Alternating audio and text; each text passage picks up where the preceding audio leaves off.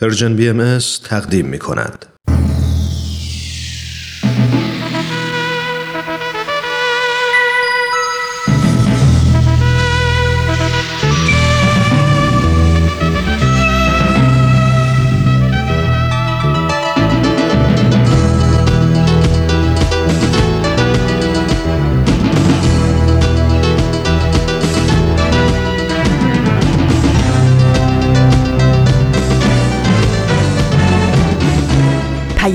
دوست. برنامه ای برای تفاهم و پیوند دلها.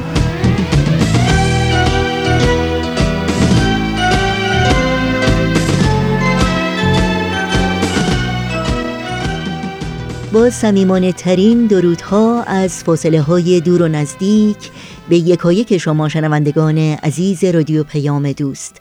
امیدواریم در هر خانه و سرای این دهکده جهانی که شنونده برنامه های امروز رادیو پیام دوست هستید شاد و تندرست باشید و روز خوب و پر امیدی رو سپری کنید.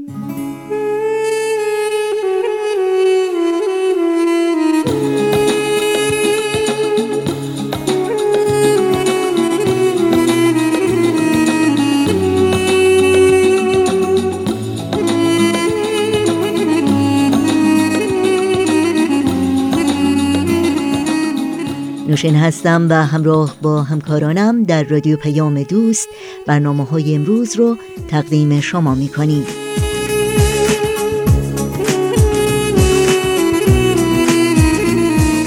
چهارشنبه 26 تیر ماه از تابستان 1398 خورشیدی برابر با 17 ماه ژوئیه 2019 میلادی رو پیش رو داریم. پیام دوست امروز رو با برنامه به سوی دنیای بهتر آغاز می کنیم با لحظه ها و اندیشه ها ادامه میدیم و با خبرنگار به پایان می‌بریم. امیدواریم با بخش های این پیام دوست همراه بمونید و از شنیدن اونها لذت ببرید.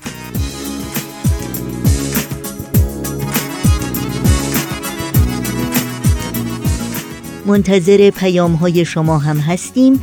نظرها و پیشنهادها، پرسشها و انتقادهای خودتون رو با ایمیل، تلفن و یا از طریق شبکه های اجتماعی و همینطور صفحه تارنمای ما ارسال کنید و از این راه ما رو در تهیه برنامه های دلخواهتون یاری بدین. اطلاعات راه های تماس با ما و همینطور اطلاعات برنامه های رادیو پیام دوست رو هم می‌تونید در تارنمای ما www.persianbahaimedia.org جستجو کنید. این صدا صدای رادیو پیام دوست با ما همراه باشید.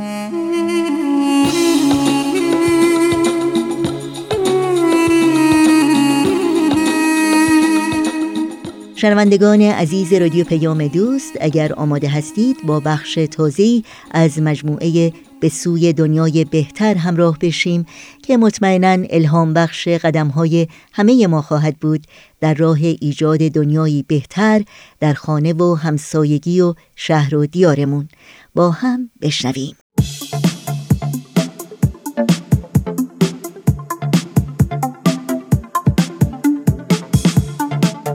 دوستان عزیز وقتتون بخیر. امیدواریم هر کجا که هستید ایام به کامتون باشه. سهیل مهاجری هستم. من و همکارانم خیلی خوشحالیم که فرصتی دست داد که با یه قسمت دیگه از سری دوم برنامه به سوی دنیای بهتر در خدمت شما دوستان عزیز باشیم و به بررسی مسائلی پیرامون تعلیم و تربیت توی جامعه امروز بپردازیم.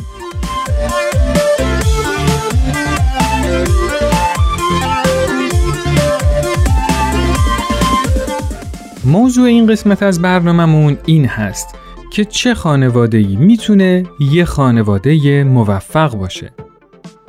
با ما همراه باشید.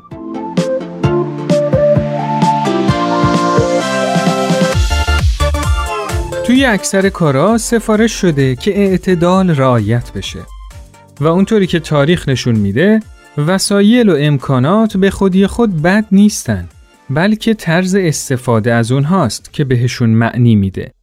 اینطوری که فهمیدم ما می‌تونیم از هر وسیله یا تکنولوژی هم استفاده مثبت کنیم که باعث پیشرفت ما بشه و هم استفاده غیر مثبت.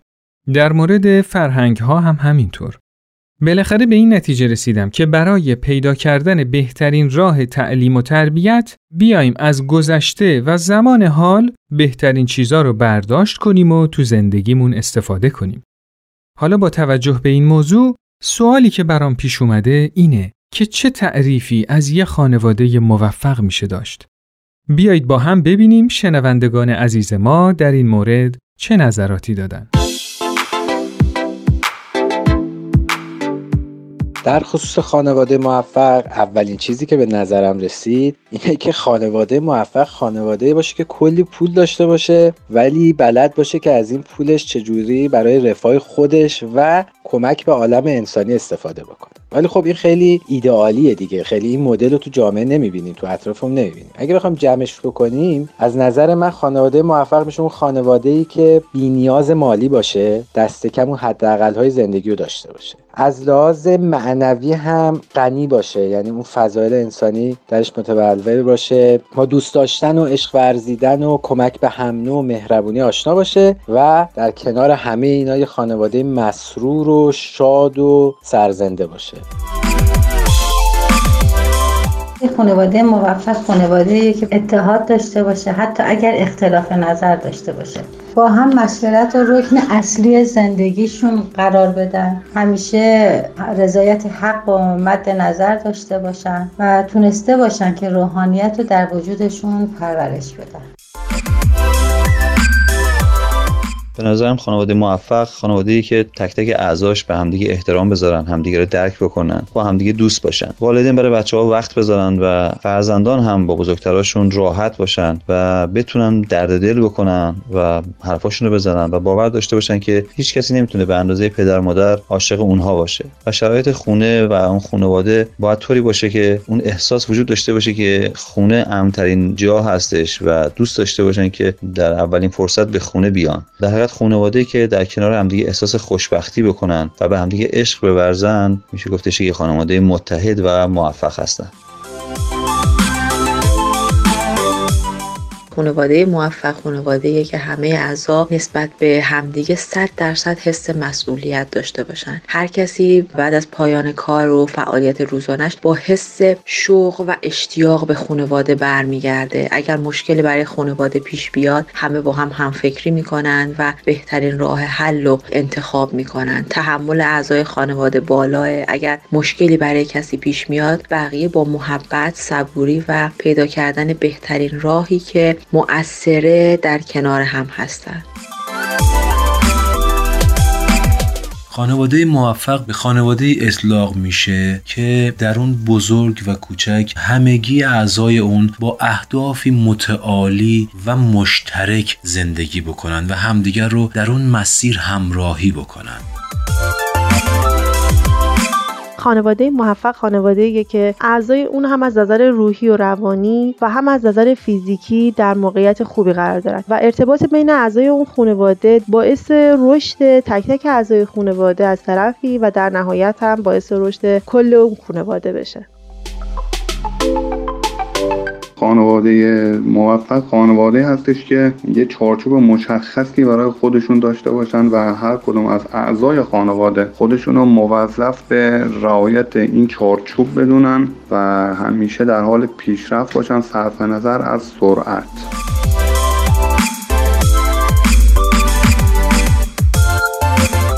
بیایید با هم یه خانواده ای رو تصور کنیم که جز احترام و محبت و مشورت توی اون برقرار نیست. پدر و مادر به عنوان دو مدیر اصلی خونه هستند که عاشق همن و همیشه همه کارا رو با مشورت همدیگه انجام میدن. مادر پروانوار به تربیت و نگهداری بچه ها رسیدگی می‌کنه و پدر هم در نهایت محبت و احترام به مادر توی کاراش کمک می‌کنه و هر دو با تمام وجود وقتای مفیدشون رو صرف بودن با بچه ها و رفع نیازهای عاطفی و جسمانی و آموزشی اونا می‌کنن. تو این خانواده از ناراحتی یه عضو همه ناراحت میشن و خوشحالی و موفقیت یه عضو باعث شادی و سرور برای همه خانواده میشه. تو همچین خانواده ای اعضا از هر تکنولوژی و وسیله ای استقبال می‌کنن و با مشورت همدیگه از اون برای بهبود کیفیت زندگیشون استفاده می‌کنن. همینطور از هر عاملی که بخواد دلای اونها رو از هم دور کنه قاطعانه دوری می‌کنن. برای رسیدن به این مرحله لازمه که تمام اعضای خانواده به سهم خودشون تلاش کنند. به نظر من انسان خردمند انسانیه که با هوشمندی و تیزبینی تمام چیزایی رو که برای پیشرفت جسمانی و معنوی و فرهنگی خودش لازم داره از زمانهای گذشته و حال و افراد مختلف یاد بگیره و تو زندگیش به کار ببره و همینطور بقیه یه چیزایی رو که فایده ای براش نداره کنار بذاره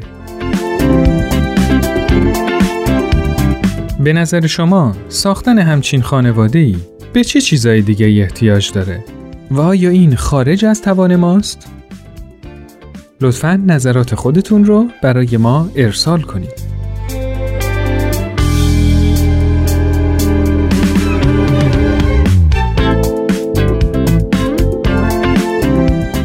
دوستان عزیز این قسمت از برنامهمون به پایان رسید.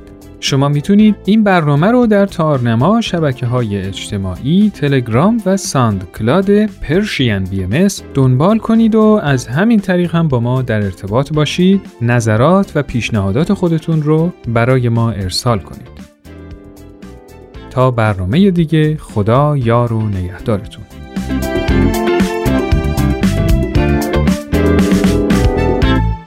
برنامه ای رو از مجموعه به سوی دنیای بهتر شنیدید. با رادیو پیام دوست همراه هستید. در ادامه برنامه های امروز با هم به قطعه موسیقی گوش کنیم.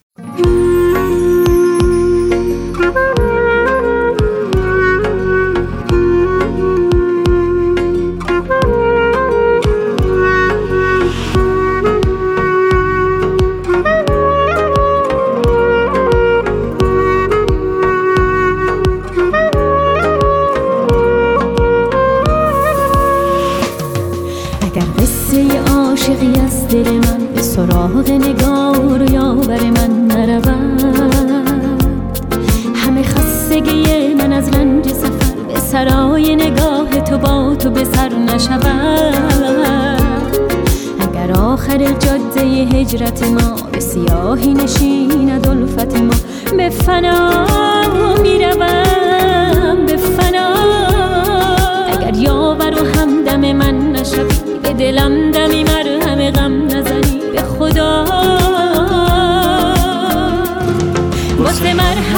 زخمای من غیر عشق تو چاره ای نیست. تو کتاب و کلام مکتب من به جز اسم تایی نیست. تو به تاب سراچه من مثل خورشید وقت سهر تو مراز خراب این شب تار سپیدی جاده ببر. مثل حال و هوای سفر. مرا تا ته جاده ببر.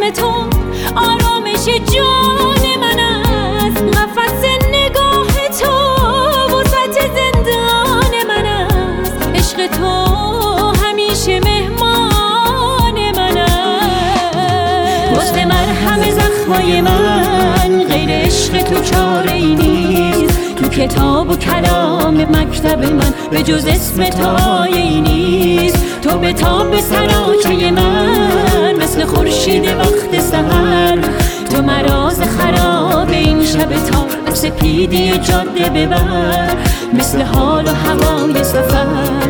مرا تا ته جاده ببر مثل حال و هوای سفر. مرا تا ته دنیا ببر. چقدر دنیا دنیای بهتری می بود اگر لحظه های همه انسان ها پر می شد از اندیشه های خوب. برنامه کوتاه لحظه ها و اندیشه ها از رادیو پیام دوست این فرصت رو برای هممون فراهم می‌کنه. از شما دعوت می‌کنم توجه کنید.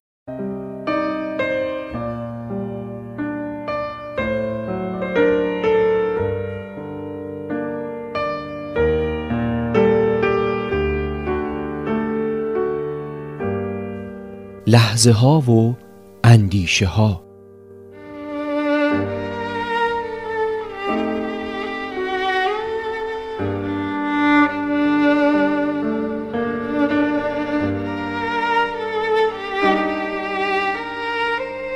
سوار ماشینمون هستیم و توی اتوبان با سرعت بالا داریم میریم. گشنمون شده یا دلمون می‌خواد چیزی رو به سمت شکممون هدایت کنیم. آشغال خوراکی خوشمزه توی دستمون سنگینی می‌کنه. بیدرنگ شیشه رو می‌کشیم پایین و آشغال رو بیرون پرت می‌کنیم. در اون لحظه یادمون میره که فکر کنیم این حرکتمون بیشتر از اون که قشنگ نیست تولید آلودگی و کثیفی هم می‌کنه. شاید بهتر باشه زباله رو توی ماشین نگه داریم و در سطل آشغال بندازیم. حتما این کار رو بکنین. اون وقت می‌بینین که چه احساسی داریم.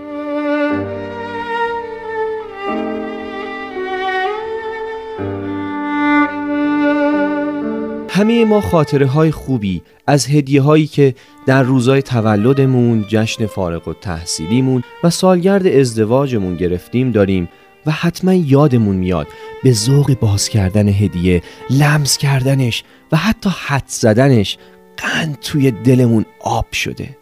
گاهی هم هدیه هایی به دستمون رسیده بی مناسبت که ما رو غرق شادی کرده. پس چقدر شیرینه که همین امروز یک هدیه برای کسی که برامون عزیزه یا دوستی که می‌دونیم به چیزی نیازمنده و نمی‌تونه اون رو داشته باشه تهیه کنیم و به دیدنش بریم.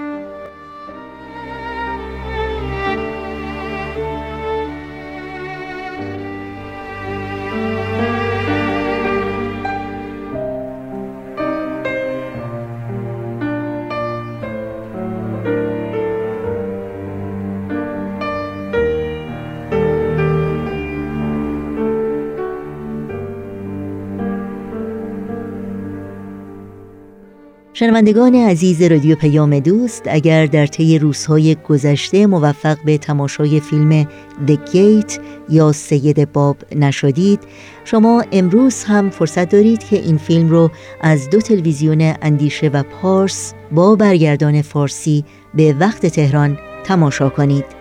از تلویزیون اندیشه این فیلم امروز چهارشنبه 26 تیر ماه ساعت 12 و 30 دقیقه و از تلویزیون پارس ساعت 16 و 30 دقیقه به وقت تهران پخش خواهد شد. یادآوری کنم که فایل تصویری فیلم مستند سید باب هم‌اکنون بر روی شبکه های اجتماعی Persian BMS در دسترس شماست و شما می‌تونید اون رو به طور رایگان دانلود کنید.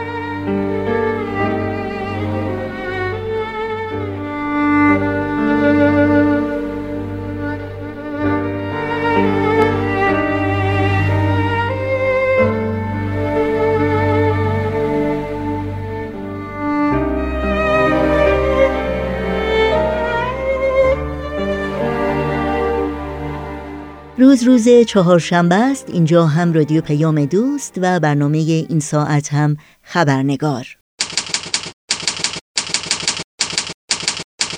خبرنگار.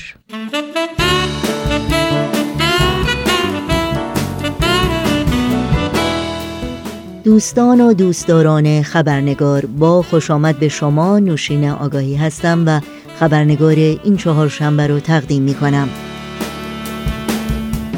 قبل از اینکه به میهمان خبرنگار خوش آمد بگیم و پیرامون موضوع بخش گزارش ویژه این برنامه به گفتگو بنشینیم نگاهی گذرا خواهیم داشت به پاره از سرخطهای خبری در برخی از رسانه های این سو و آن سو و فراسوی ایران زمین.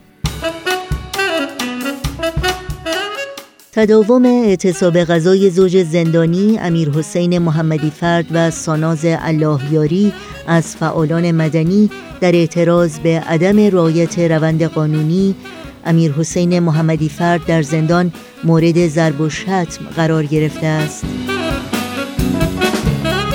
بازداشت مولود حاجیزاده روزنامه نگار بعد از مراجعه به دادسرای اوین جهت ارائه آخرین دفاعیات خود و تودیع قرار وسیقه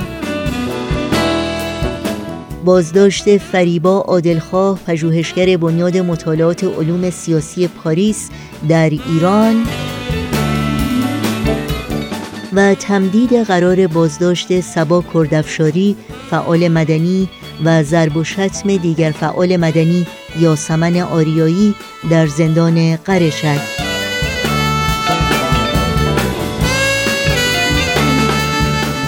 و اینها از جمله سرخطهای خبری برخی از رسانه ها در روزهای اخیر بودند.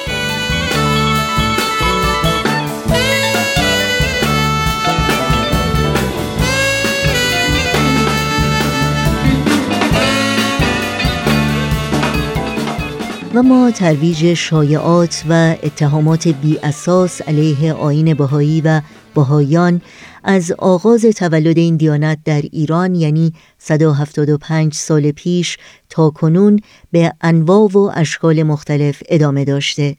برچسب های جلی و تعابیر دروغینی که آگاهانه و زیرکانه به منظور نفرت پراکنی در اسهان عمومی و جلوگیری از ترویج آین بهایی در ایران طرح و برنامه ریزی و به صورت ابزاری برای سرکوب و آزار و اذیت پیروان این دیانت به کار گرفته شده.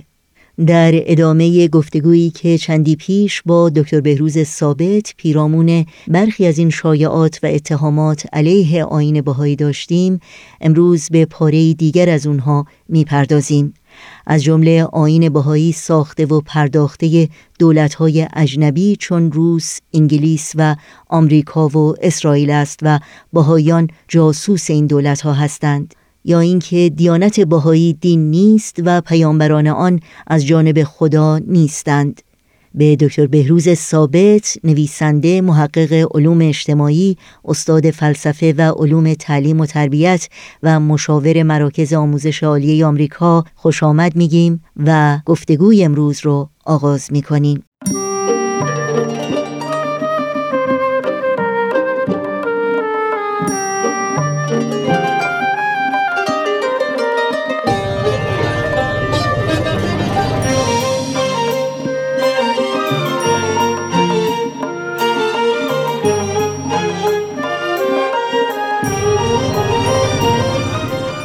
آقای دکتر بهروز ثابت به برنامه خبرنگار بسیار خوش آمدین. سپاسگزارم از اینکه باز هم وقت با ارزشتون رو در اختیار ما گذاشتید و در برنامه خبرنگار این هفته با ما هستین.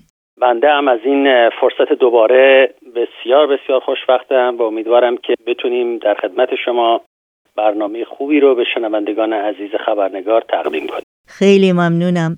آقای دکتر ثابت یکی از بزرگترین شایعاتی که برای دهه های مختلف علیه دیانت باهایی به خصوص توسط علما ترویج شده این هست که آین باهایی ساخته و پرداخته های خارجی مثل روس و انگلیس و آمریکا و اسرائیل و غیره هست و باهایان هم جاسوس این دولت ها هستند.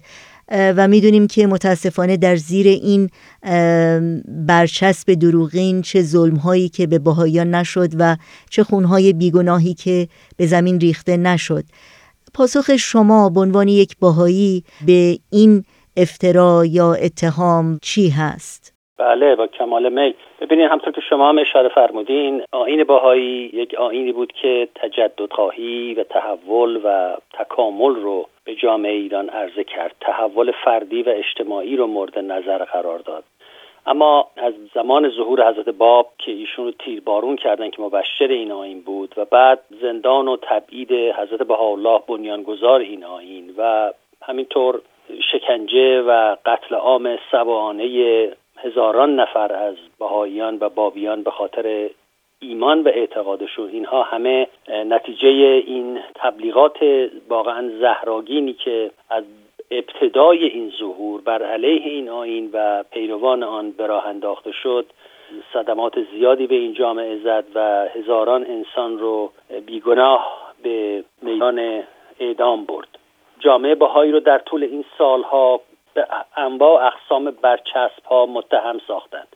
گفتن کافر گفتن ملحد دشمن خدا دشمن اسلام در حالتی که ما می‌دونیم ایمان به اسلام یکی از مبانی اعتقادی امر بهایی بوده و هست. بهاییان رو گفتن نجس هستند و یا پیروان این آین رو که اساسش بر اخلاق و فضائل روحانی هست اونها رو به فساد اخلاقی متهم می‌کردن و تمام این برنامه ها در طول این 170 سال ادامه داشته و در سالهای اخیر البته وقتی میگیم سالهای اخیر اشارمون به چهل پنجاه سال گذشته است. این حملات و اتهامات به مرور یه مقدار تاثیر خودش رو از کف داد به خاطر اینکه وارد دنیایی شدیم که دیگه اون روش های کهن کافی نبود که بشه یک اقلیت دینی رو سرکوب کرد. به همین جهت اتهامات سیاسی به عنوان یکی از شیوه های نفی و حذف دگراندیشان وارد صحنه شد. دیگه مطابق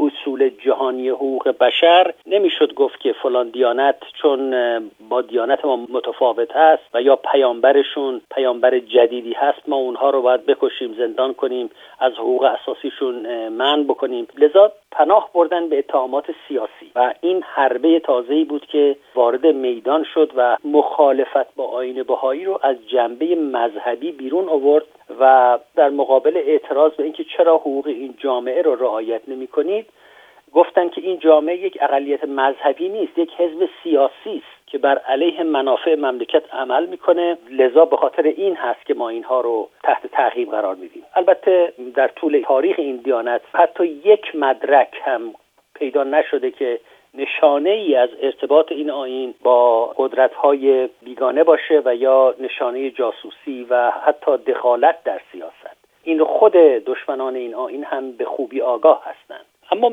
نکته ای که اینجا ما بخوایم بهش اشاره بکنیم در حقیقت ببینیم پشت این جریان چی هست که به نظر بنده ریشه این اتهامات و بهایی ستیزی رو بایستی در یک حوزه وسیعتری جستجو کرد و اون برمیگرده به اون جو فرهنگی و سیاسی حاکم بر ایران که از اواخر قرن 19 آغاز شده تا حالا هم ادامه داشته.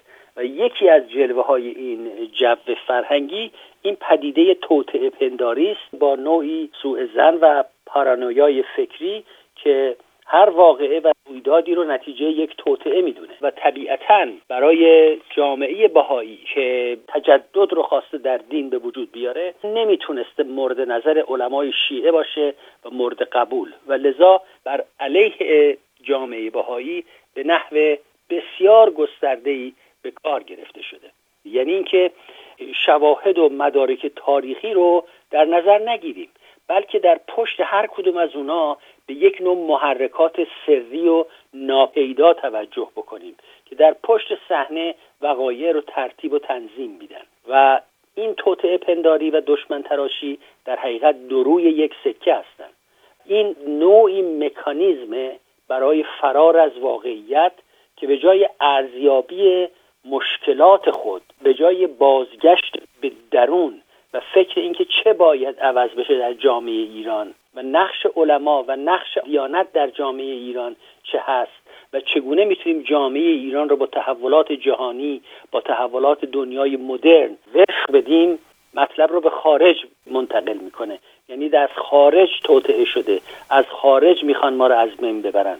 و این توطعه پنداری به مرور حتی از حد یک تفکر حاشیه‌ای گذشته اومده وارد جریان اصلی تفکر و گفتمان فرهنگی جامعه ایران شده. در حقیقت به صاحبان قدرت اجازه داده که در یک حوزه خاکستری در یک طیفی میان توهم و واقعیت حکومت بکنند و در این راه اتهاماتی رو که در علیه دیانت بهایی به کار می‌برند در همین جو و فضای توطعه بینی و دشمن تراشی قرار بدن. و دیانت بهایی رو توطئه‌ای بدونن که برای تفرقه میان مسلمانان ایجاد شده. حتی بدون اینکه این سوال اساسی به وجود بیاد که آیا تفرقه میان مسلمانان بلا فاصله پس از رحلت حضرت رسول به وجود نیامد و به علاوه چه مدرکی در دفاع از این اتهام عرضه کردن؟ آیا میشه گفت که یک توطئه‌ای بیش از 160 سال ادامه داشته باشه و حتی یک مدرک اون در های عمومی ظاهر نشده باشه. و آیا دول خارجی توطعه کردن که امر بهایی به وجود بیاد؟ تا فلمسل اصلاحات اجتماعی اصلاحات اقتصادی تجدد فرهنگی دموکراسی سیاسی مشارکت مردم در امور مملکت فراگیری علوم و فنون تعلیم و تربیت جدید برابری حقوق زنان تعدیل معیشت صلح جهانی آیا توطعه شد که این تعالیم ترویج بشه؟ آیا چنین چیزی واقعا مطابق ضوابط عقلی و علمی هست. لذا ما چاره ای نداریم جز اینکه نتیجه بگیریم. این تبعیض و اذیت و آزار جامعه بهایی بوده که حال رنگ سیاسی به خودش گرفته و همونطور که گفتیم اگر مستقیما گفته بشه که ما با بهایی ها خوب نیستیم یا به خاطر عقایدشون با آنها مخالفیم این طبیعتا مقبولیت جهانی نخواهد داشت. بخصوص برای یک دولتی که ادعا می‌کنه عضو سازمان ملل متحد هست و از امضا کنندگان حقوق بشره لذا حربه سیاسی به کار بردن. بهاییت رو یک فرقه سیاسی دونستن تا آب گلالود بشه و ستیزه با جامعه بهایی بتونه معنایی به خودش بگیره. خیلی ممنونم. یک اتهام دیگری که مخالفان آین باهایی در طی دههای گذشته استفاده کردند. که البته باید گفت مختص به جامعه باهایی نیست. این اتهام شاید به یک آین جدید در تاریخ بشر وجود داشته و اون اینکه آین بهایی دین نیست یا دینی نیست مثل ادیان دیگه مثل دیانت مسیحی یا اسلام یا دیانت یهودی و اینکه پیامبر آین بهایی یا پیامبران آین بهایی مثل حضرت باب و حضرت بهاءالله از طرف خدا نبودند و کتابهای اونها هم کتابهای آسمانی نیست پاسخ شما به این اتهام چی هست؟ بله البته همطور که مستحضر هستین این سوال و یا این مطلب احتیاج به یک بحث خیلی عمیقی داره شاید بایستی برای کسی که متحری حقیقت هست ماهها و یا سالها جستجو بکنه مطالعه بکنه تحقیق بکنه تا حقیقت یک آینی رو کشف بکنه و ارتباط روحانیش رو با عالم روحانیت با عالم ملکوت بتونه پیدا بکنه. لذا در این صحبت کوتاه خیلی مشکله که بشه ابعاد مختلف این مطلب رو مورد نظر قرار داد. و یا حتی ممکنه بگن که اینها خب به خاطر علاقه و توجهی که ما به عنوان یک بهایی داریم داریم این مطلب رو میگیم. ولی من شخصا از شنوندگان عزیز خواهش می‌کنم که این مطلب رو با دقت مورد توجه قرار بدن. و اون این است که آین بهایی شاید تنها آینی باشه که بیشتر از هر آین دیگری مشابهت داره با ادیان ابراهیمی یعنی دیانت موسی و حضرت مسیح و حضرت محمد. و این چیزی است که در ادبیات دین شناسی دانشگاه های مغرب زمین هم مورد شناسایی قرار گرفته. یعنی دیانت بهایی رو در حوزه ادیان ابراهیمی قرار میدن. و بزرگانی هم که در مورد آین بهایی تحقیق کردن در این مورد مطلب نوشتن. مثلا رومن رولان یک نویسنده مشهور فرانسوی اشاره می‌کنه که در حقیقت آین بهایی یا یا آین بابی آینی است که یک ترکیب جدیدی است از ادیان شرقی و غربی به اصطلاح. و یا از اون جالبتر بیانیه است که ملکه رومانی کوین مری که اولین ملکه تاجداری است که به آین بهایی رسما ایمان میاره و ایمان خودش رو اعلام می‌کنه رسما این میگه که من در تعالیم بهایی در حقیقت روح اصلی کرایست مسیح رو پیدا کردم. یعنی شاید مهمترین دلیلی که کوین ماری رو جذب آین بهایی می‌کنه تشابهش با اون اسپریت و اون روحی است که در آین مسیح به دنبالش بوده. لذا آین بهایی بسیار شبیه ادیان هست. منتها بر اساس اون اصل ظهورات کمالی که یکی از در حقیقت ستون فقرات آین بهایی است ادیان با هم در ارتباطن اما در عین حال یک سیر تکاملی هم در تحول ادیان حضور داره در رشد ادیان حضور داره که این تحول همراه با چی؟ همراه با تحولات اجتماعی و اقتصادی و سیاسی در جامعه بشری.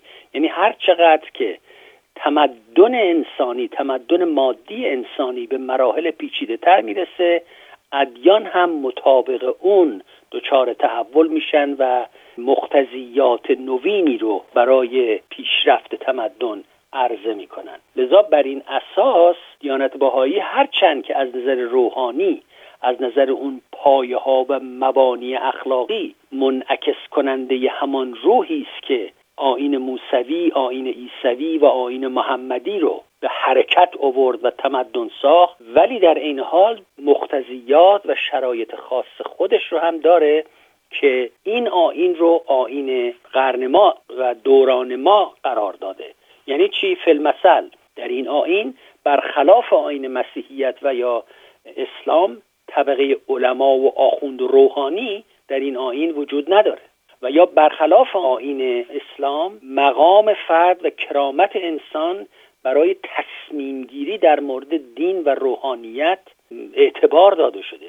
و فرد انسانی مسئول عاقبت و آخرت خودش است. یعنی تقلید دین از میان رفته. نباید از شخصیتی از علما تقلید دین کرد بلکه هر فردی وظیفه داره که در صندلی تحری حقیقت بنشینه و یک آینی رو به صورت آزاد و مستقل برای خودش تحقیق بکنه. نه صرفا به خاطر اینکه از اجدادش به ارث برده. و یا اینکه فلمسل در این آین دین از سیاست جداست.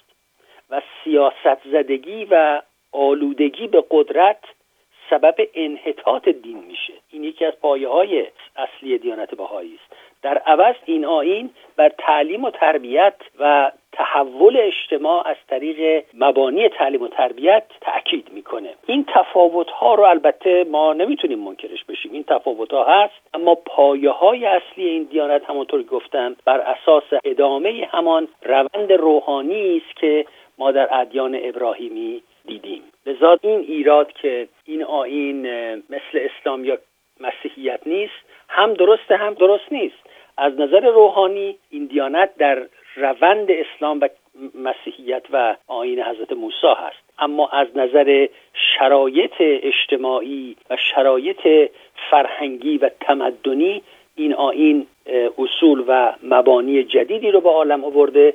که با مقتضیات عصر حاضر همگام سازه. نکته که در راستای صحبتی که شما میفرمایین این هست که حضرت حالا در بسیاری از الواح خودشون متذکر میشن که اگر فرد دیندار هر دینی که بهش متمسک هست اون رو به درستی شناخته باشه از قبول دیانت باهایی نمی‌تونه امتناع بورزه یا مخالفت بکنه. در این مورد اگر ممکنه توضیحی رو برای شنوندگانمون بفرمایید بله حتما. ببینید حتی در تاریخ آین باهایی وقتی ما دقت می‌کنیم می‌بینیم که پیروان از پس آین ابراهیمی که اسم بردیم حتی از دیانت زرتشتی افراد برگزیده افراد برجسته که اومدن و به آین باهایی مؤمن شدن اینها کسانی بودند که وقتی آثار قلمی حضرت الله رو مطالعه کردند و اون عظمت این پیام رو از بطن اون آثار دریافت کردن اونها بلا فاصله ایمان آوردن.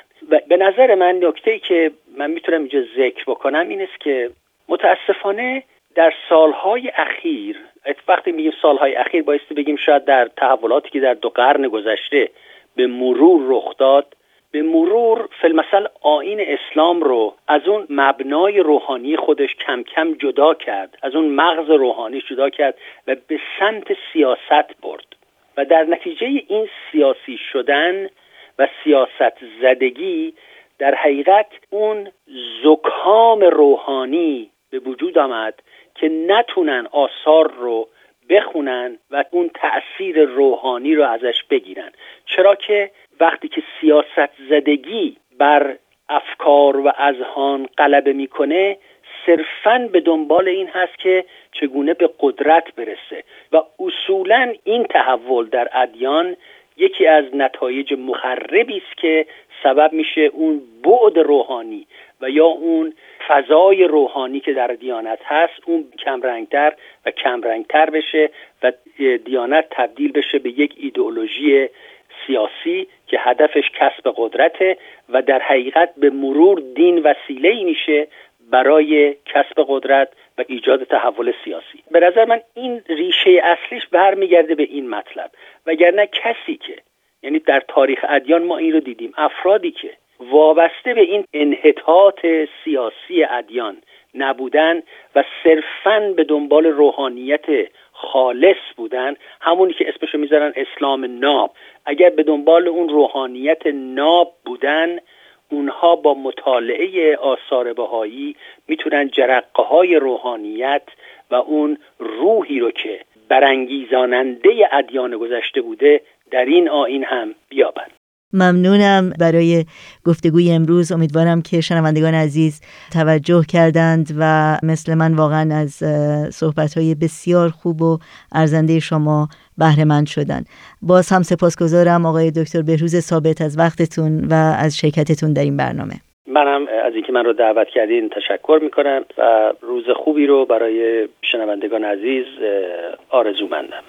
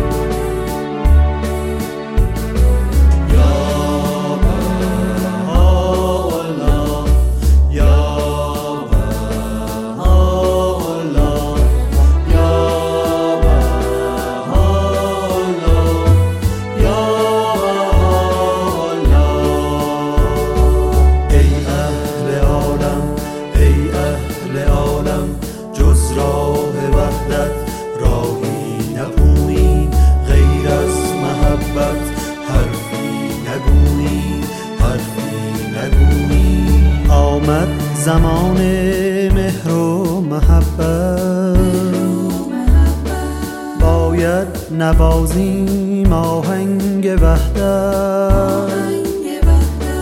ای اهل عالم با مهر و رفعت گردت فراموش بغض و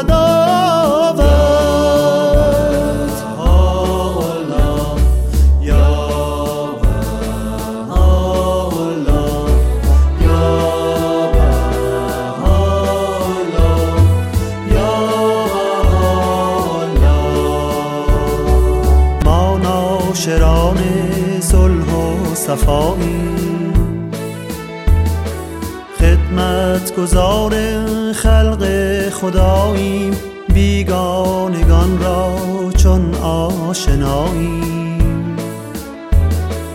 گر اهل عدوان دل را کند سنگ ظلمت نماید هر روز و یک رنگ. دنیا اگر هست چون صحنه جنگ گر عرصه آن بر ما شود تنگ. از راه حق پا نکشید